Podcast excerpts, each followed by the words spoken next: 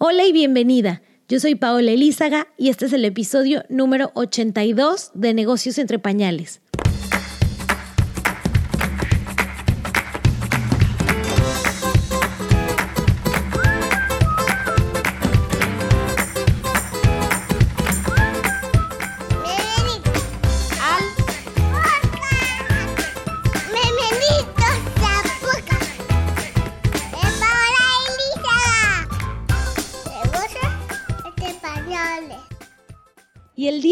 Hoy tengo a una invitada súper especial que fue alguien que contribuyó inmensamente, bueno, totalmente realmente, al nuevo arte que van a ver ahora de negocios entre pañales. Un arte que realmente debía de haber pasado hace un año, que fue que Nico nació. Eh, pero bueno, me tomé un tiempito en encontrar a alguien que hiciera la ilustración tal y como me la imaginaba. Eh, de verdad que fueron noches y noches de buscar por Instagram todos los hashtags que se puedan imaginar, todas las cuentas que se puedan imaginar, hasta que, bueno, di con Leti y apenas hablé con ella, apenas vi que era también mamá, este, y vi su estilo, me enamoré total y absolutamente de su forma de ilustrar. Así que bueno, el día de hoy tenemos a Leti, ella es ilustradora freelance, es mamá de Lucio y dibuja desde que nació. Eh, ha tenido un par de emprendimientos, empezó a trabajar desde los 19 años y es la nueva ilustradora, bueno, la que hizo la nueva ilustración de Negocios entre Pañales. Leti, bienvenida a este podcast, estoy súper contenta de tenerte aquí. Muchas gracias, Pau, muchas gracias, hermosa bienvenida, me siento halagada. Así que bueno, es un honor. Leti la pueden encontrar en Instagram para que vean todas sus ilustraciones como Leticho Ilustra. Y bueno, ahora que sí que si abren su eh, iPhone, su Android, lo que sea, lo que estén viendo en ese momento de la nueva ilustración de, negocios entre pañales, la hizo ella. Así que bueno, a mí me interesaba mucho tenerla aquí para que nos cuente eh, cómo fue toda esta, eh, pues, ilustración desde su lado. Yo hablé con ella, le conté un poco de qué se trataba el podcast, ella vio eh, lo que era antes, pero obviamente estaba el reto de incluir a Nico y no solamente incluir a Nico, sino eh, ya darle más vida a esta imagen de negocios entre pañales. Si bien antes lo único que teníamos era solamente una ilustración, Ahora que llegó Leti, bueno, ya vamos a tener eh, un Instagram dedicado al podcast, vamos a tener eh, toda una identidad visual, muchas, muchos más colores, eh, muchas más formas de compartir los episodios, las frases que, que dicen las entrevistadas. Así que bueno, Leti, cuéntanos un poquito también de tu lado cómo fue eh, todo este, este proyecto. Pero bueno, antes, antes importante, comienza por contarnos también un poquito de, ti y de, y de quién eres como mamá y como emprendedora. Bueno, mira, te cuento. A ver, yo fui primero emprendedora y después mamá. La verdad que yo emprendo desde que tengo 19, siempre tuve muy en claro que quería ser independiente.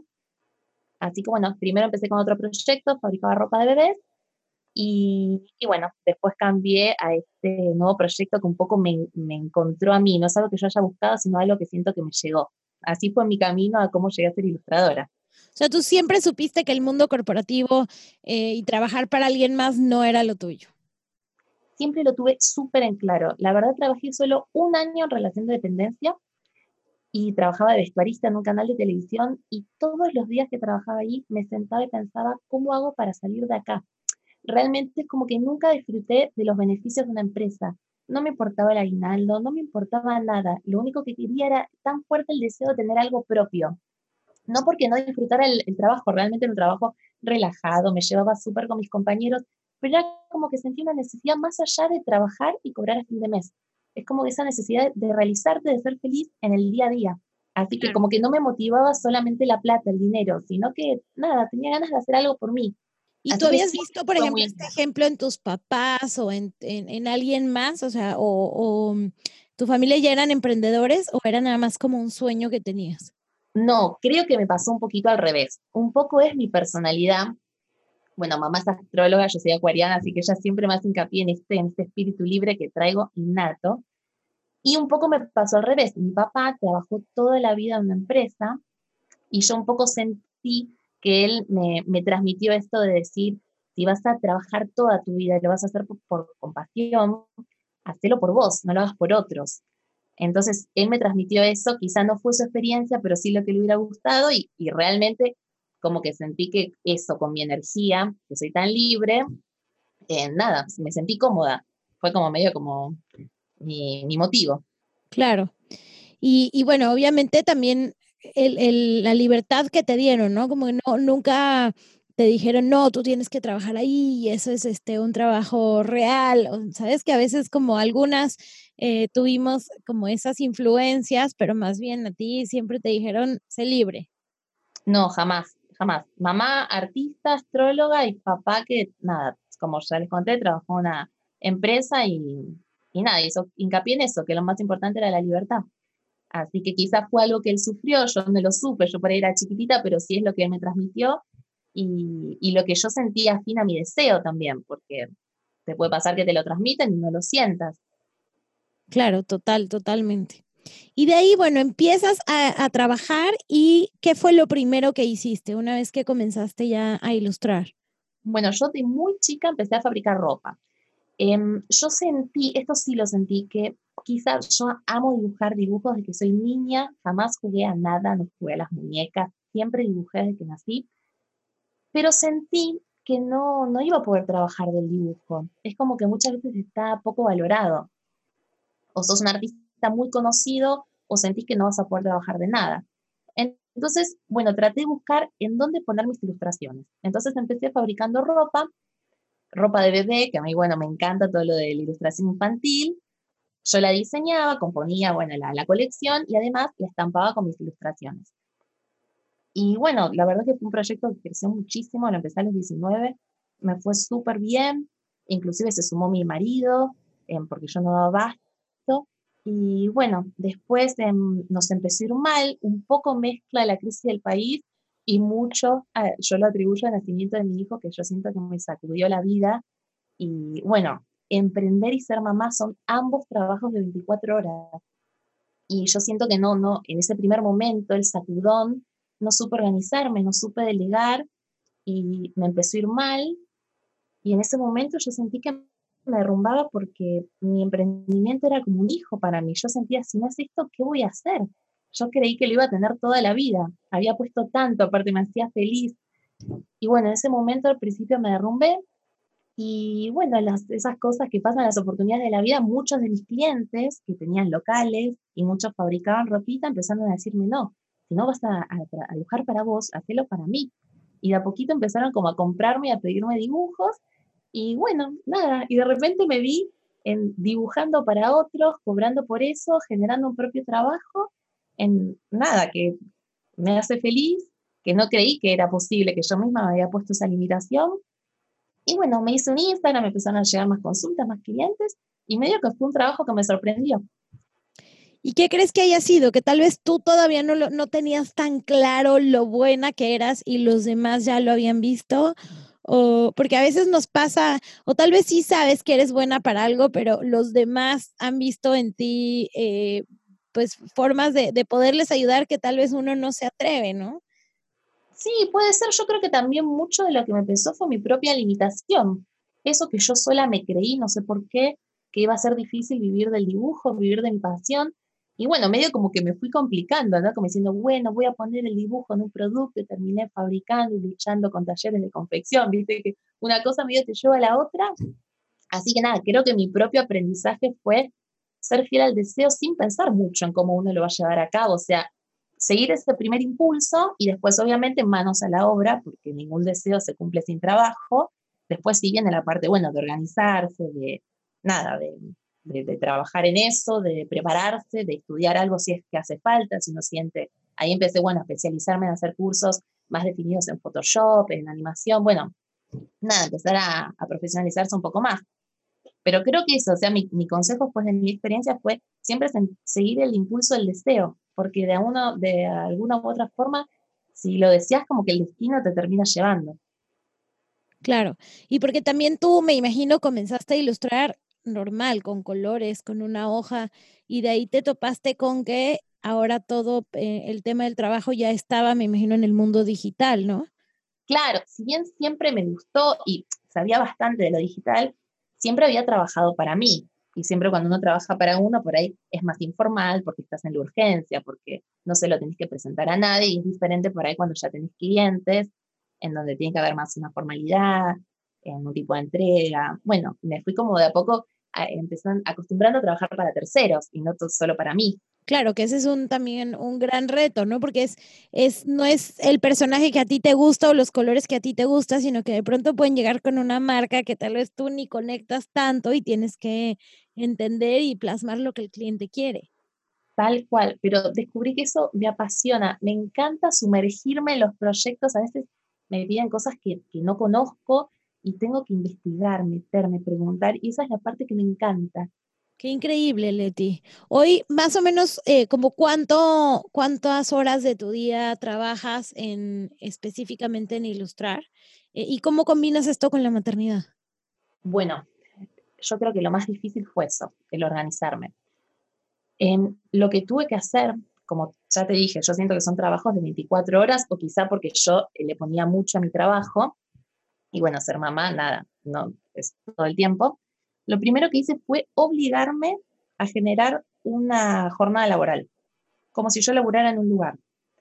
Y siento que eso me ayudó a mí y ayudó mucho a mi hijo, porque a él le da un orden, le da una estructura, horarios en que sabe que yo me voy, que yo vuelvo, porque si no era todo muy descontrolado. Yo trabajaba hasta las 3 de la mañana o me levantaba a las 6 de la mañana, trataba de aprovechar los momentos que él dormía, pero después no dormía yo. Entonces, nada, era como disfuncional para toda la familia. Y bueno, obvio fue muy importante y lo es mi marido, que es el que me ayuda, digamos, a poder armar como este rompecabezas familiar en donde nos vamos organizando todos. Así que bueno, yo me obligo a tener una jornada laboral, pero siempre teniendo en cuenta el ser flexible. Creo que para un emprendedor es muy importante la flexibilidad y más siendo mamá, que para ser mamá también hay que ser muy flexible porque todo va cambiando todo el tiempo. Así que puede ser que el niño se enferme o que un trabajo te lleve más de lo que tenías pensado y te quedes un poquito más, o te pidan una urgencia, pero bueno, trato de respetar lo máximo que puedo una jornada laboral. De más o menos seis, seis horas más o menos, y bueno, algún que otro día me llevo trabajo a casa o me quedo alguna hora más si hay algún trabajo muy urgente. ¿Lucio hoy va al colegio o, está en, en, tu casa? No, sí, Lucio tiene cuatro y va al jardín. Ok, y, pero entonces tú ya, mientras él esté en el jardín, tú también trabajas fuera o esas horas sí trabajas desde tu casa. Sí, no, yo trabajo la mayor parte del tiempo desde casa y em, a la mañana, que es cuando está él, que se levanta, que se ayuna y si lo cuida mi marido y yo me voy a trabajar. Por suerte, que eso amo hoy en día mi trabajo, a diferencia de antes que tenía un, un local lleno de ropita, por suerte hoy iPad en mano o notebook y puedo trabajar donde quiero, así que Claro, esa es una belleza. Hoy tu oficina puede ser un café, un parque, depende del clima. Tal cual, y eso lo amo, lo amo, porque es como que siento que no tengo mochila, que es algo muy liganito y me llevo donde quiero y, y nada. Buenísimo. Oye, Leti, y dentro de este, esta flexibilidad que también a veces hay que tener como emprendedora, eh, ¿cuáles han sido tus retos más grandes? Porque si bien hay veces que podemos tener mucho trabajo y hay veces que no, eh, no sé, a veces hay días, siento yo, que todo se junta, ¿no? El, niño está enfermo, el cliente te pidió algo de último minuto, este, no estamos tan productivas como otras semanas. Eh, cuéntanos un poco cómo, cómo has podido manejar esto. Eh, porque yo veo que tienes muchísimas ilustraciones que haces cada semana y digo, wow, ¿cómo? Y aparte haces una solo tú para tu Instagram. Digo, ¿cómo se da abasto? Mira, lo más importante que para mí es, o fue, aprender a pedir ayuda, porque al principio yo creo que me derrumbé porque me sentía que tenía que poder con todo, si no, no era buena, si no, no era buena trabajando y si no, no era buena como mamá. Entonces tuve que frenar y decir, necesito pedir ayuda. Y eso fue fundamental.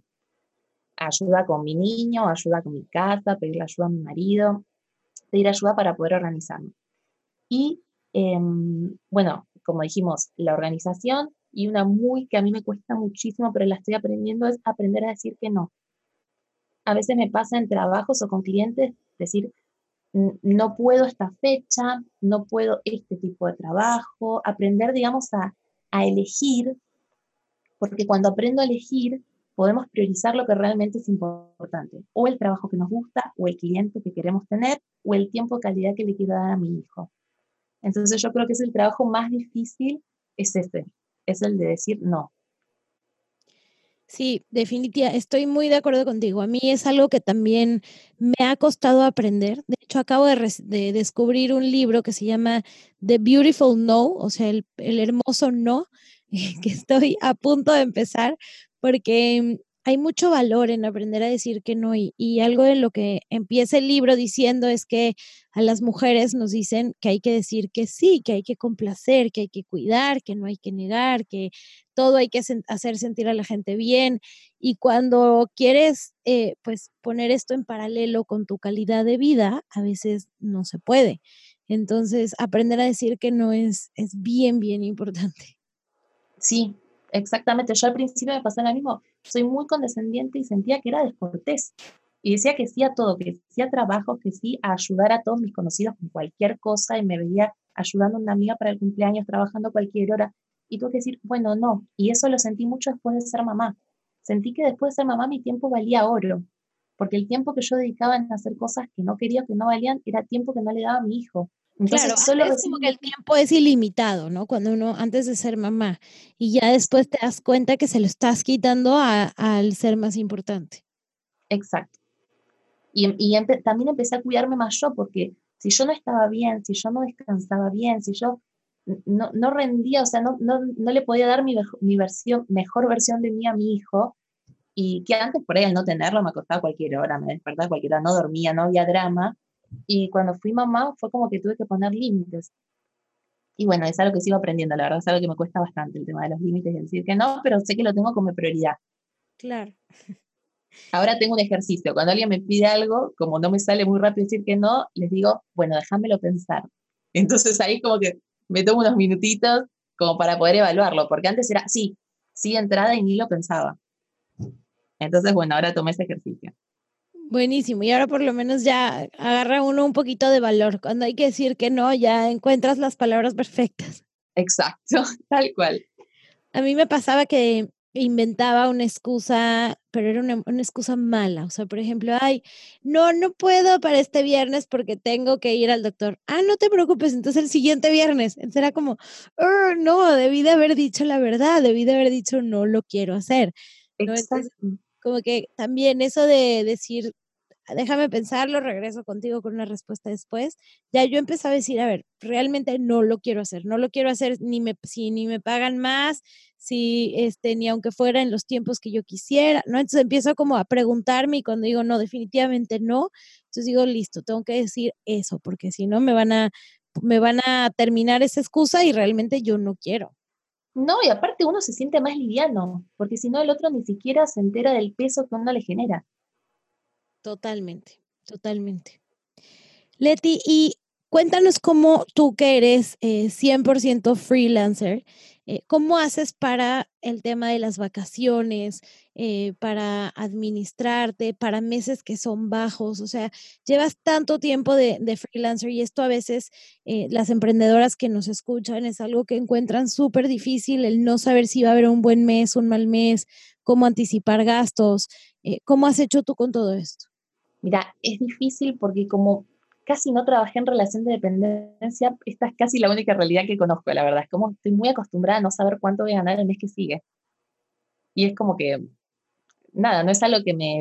Siento que puedo vivir en esa inestabilidad. Lo que sí fuimos haciendo con mi, con mi marido, digamos, con mi pareja, además después de ser papás, em, que por ahí te pesa más un poco eso de no poder darle una estabilidad, es tratar de, obviamente, como bueno, la, la mayoría, en los meses de altas temporadas, ir armando unos colchones para las temporadas bajas y así como tener medio una seguridad de, del año, digamos. Porque bueno, así solo uno puede tomar decisiones en cuanto a qué colegio por mandarlo, qué gastos comprometerte, qué deudas puedes afrontar. Pero bueno, la realidad es que sí, que es algo, una vida inestable. No es lo mismo de quien cobra del 1 al 5 un sueldo fijo. Pero bueno, me, me pasa un poco eso. Quizás nunca estuve acostumbrada a lo otro, entonces esto es lo que conozco y como que puedo vivir tranquila y cómoda. no es algo que me, me haga ponerme nerviosa, digamos. Claro, de pronto quienes, quienes están nerviosos ante eso son quienes están acostumbrados a antes tener un, un salario fijo, pues. Eh, pero, pero también muy buen punto ese de, yo creo que también si lo ves de esa forma, te vuelves menos, eh, no sé, reactivo a gastar, porque tal vez si tú dices, ay, voy a tener este dinero todos los meses, te gastas en algo que, que no vale la pena. En cambio, si no sabes cuál va a ser la situación del siguiente mes o de los siguientes tres, dices, no, yo tengo que ahorrar para lo importante, para el colegio, para cualquier emergencia. Entonces te vuelves más cuidadoso con tu presupuesto, ¿no? Exacto. Y también una frase que una vez me habían dicho, y yo también lo escuché en uno de tus podcasts que hablabas de lo mismo cuando habías decidido dejar la empresa, que es que cuanto más ingresos tenés, eh, más costos te sumás y más preso estás. Entonces, un poco para estar libre de carga y poder tomar este camino independiente, que es bastante inestable, más yo soy de Argentina bueno, es un país súper inestable, es eso, decir, bueno, voy a sumarme la menor cantidad de costos fijos. Entonces así puedo sobrevivir a la inestabilidad de mis ingresos. Y ahí uno se da cuenta que no necesita tanto para vivir. Claro. Total, total y absolutamente. Creo que a veces eh, nos vamos cargando de, gastos pequeños que a la hora en la que los sumamos decimos, wow, esto es un dineral al año y, y, eres esclavo, ¿no? ¿Cuál es el costo que tienes por trabajar? Y hay veces cuando empezamos a ver que, no sé, hay muchas cosas a las que estamos sujetos por tener que trabajar, uno dice, bueno, y, si, y si yo fuera si yo tuviera un poquito más de flexibilidad eh, con mis horarios, más libertad con mi tiempo, podría gastar mucho menos. Exacto. Y aparte vas viendo todo desde, otro, desde otra perspectiva. Hace poco yo charlaba con una amiga que se quería animar a dejar la empresa, pero tenía los miedos típicos. Y uno de esos miedos era, si no me puedo ir de vacaciones, porque ¿cómo voy a hacer? Si cuando yo no trabajo no genero ingreso. Y yo me reía y le decía, yo mil veces no me fui de vacaciones, pero realmente no me pesa, porque no me pesa el año. No es que llego a enero agotada con ganas de escaparme porque no aguanto mi vida. Es como, por ahí un martes estoy en el cine a las 3 de la tarde, por ahí un domingo estoy trabajando, entonces siento como que el año no me pesa tanto como para querer, querer huir. Entonces yo se reía porque, claro, ya no imaginaba una vida sin 15 días de vacaciones, laburando todo el tiempo en una empresa. Y yo decía como que ser independiente te cambia las perspectivas de todo, del tipo de ingresos, de gastos, de, de todo. Sí, es verdad. Eh, yo me acuerdo que cuando estaba en el mundo corporativo y, y habían veces que por alguna razón me salía porque tenía que ir a hacer alguna cita médica o algo, me sentía súper culpable, ¿no? Como que le estoy quitando una hora y media a la empresa y después la tengo que reponer y tengo que trabajar en la noche. Ahora, en cambio, cuando es mi tiempo, así como yo sé que hay días que he trabajado todo un fin de semana, hay días que tengo toda la libertad de irme al primer día del colegio de mi hija y desayunar en un lugarcito que quede por ahí cerca y tomármela tranquila. Este, como que sí, eh, uno tiene más momentos chiquitos que saborear a lo largo de la semana y no estás tan ansioso esperando el, día festivo. Exacto, y aparte esas cosas es como, no sé, yo soy muy feliz con esas cosas y digo, es lo que vale la pena en la vida, o sea, eso, te estar tomando un cafecito que a vos te gusta un jueves a la tarde con tu hijo, con tu hijo, con tu marido, y no sé, a la larga es como las cosas que te hacen feliz.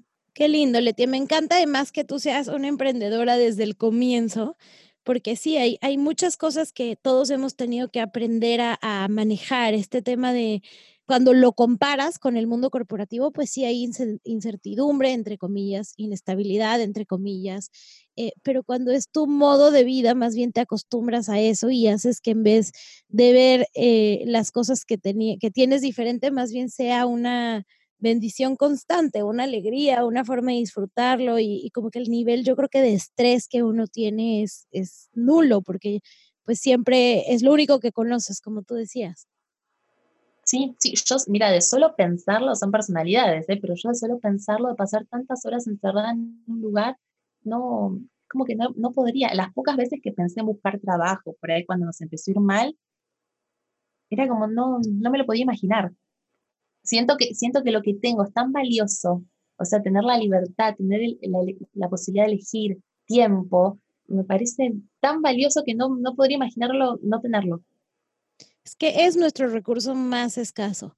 ¿no? Cuando, hay muchos videos ahora en TED en donde le preguntan a gente que ya está en sus últimas y les dicen, ¿qué quisieras hacer?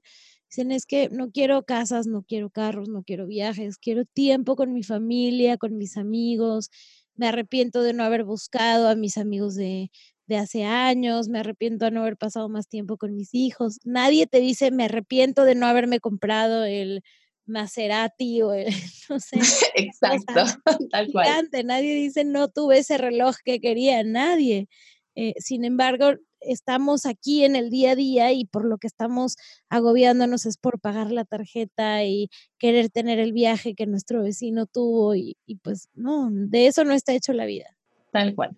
Ay, Leti, qué, qué, rico, qué bonito es hablar contigo. Gracias, igual. Oye, mi Leti, y ahora bueno, cuéntanos, ¿cómo fue este reto de negocios entre pañales para ti? Eh, lo vives todos los días, pero ilustrarlo, ¿cómo fue?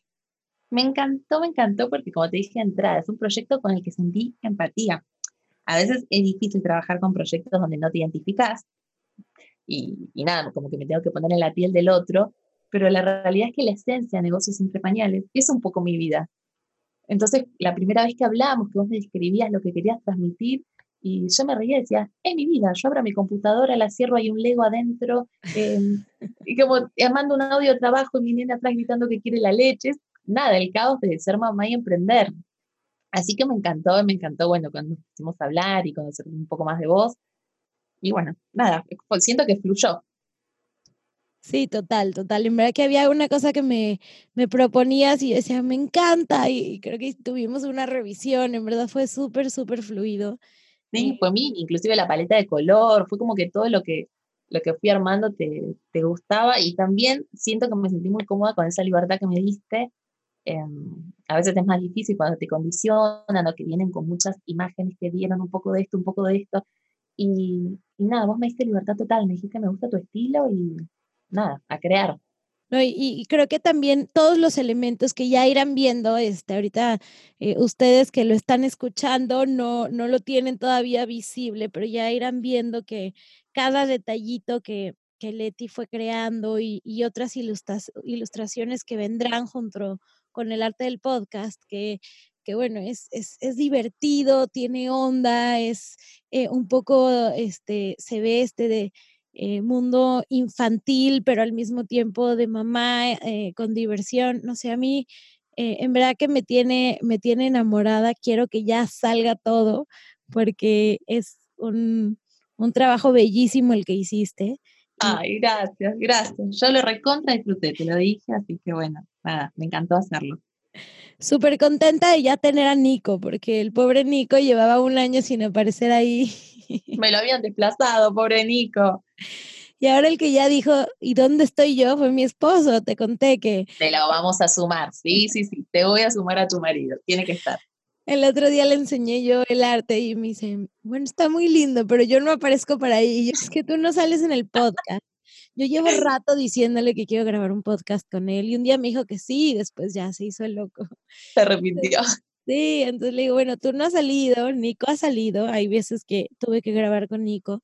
Martina, bueno, pues claro que ha salido, entonces se tiene que ganar su lugar ahí. Está bien, tiene su lugarcito. Exacto, exacto. Ay, Leti, bueno, qué belleza, en verdad que tus palabras son hermosas, tu trabajo también. Eh, en las notas del episodio van a poder encontrar los links para que vean todas las ilustraciones tan divinas que, hace todos los días. Eh, y bueno, nada, agradecerte. Eh, me encanta, me encanta en verdad ver cada una de las cositas que posteas y me encanta que tú hayas sido la, la, la creadora de esta nueva imagen. Bueno, gracias, Pau. Gracias a vos por haber confiado en mí y bueno, nada, por tu buena onda, por haberme dado libertad y por tener esta oportunidad. Un abrazo gigante, Mileti. Muchas, muchas gracias.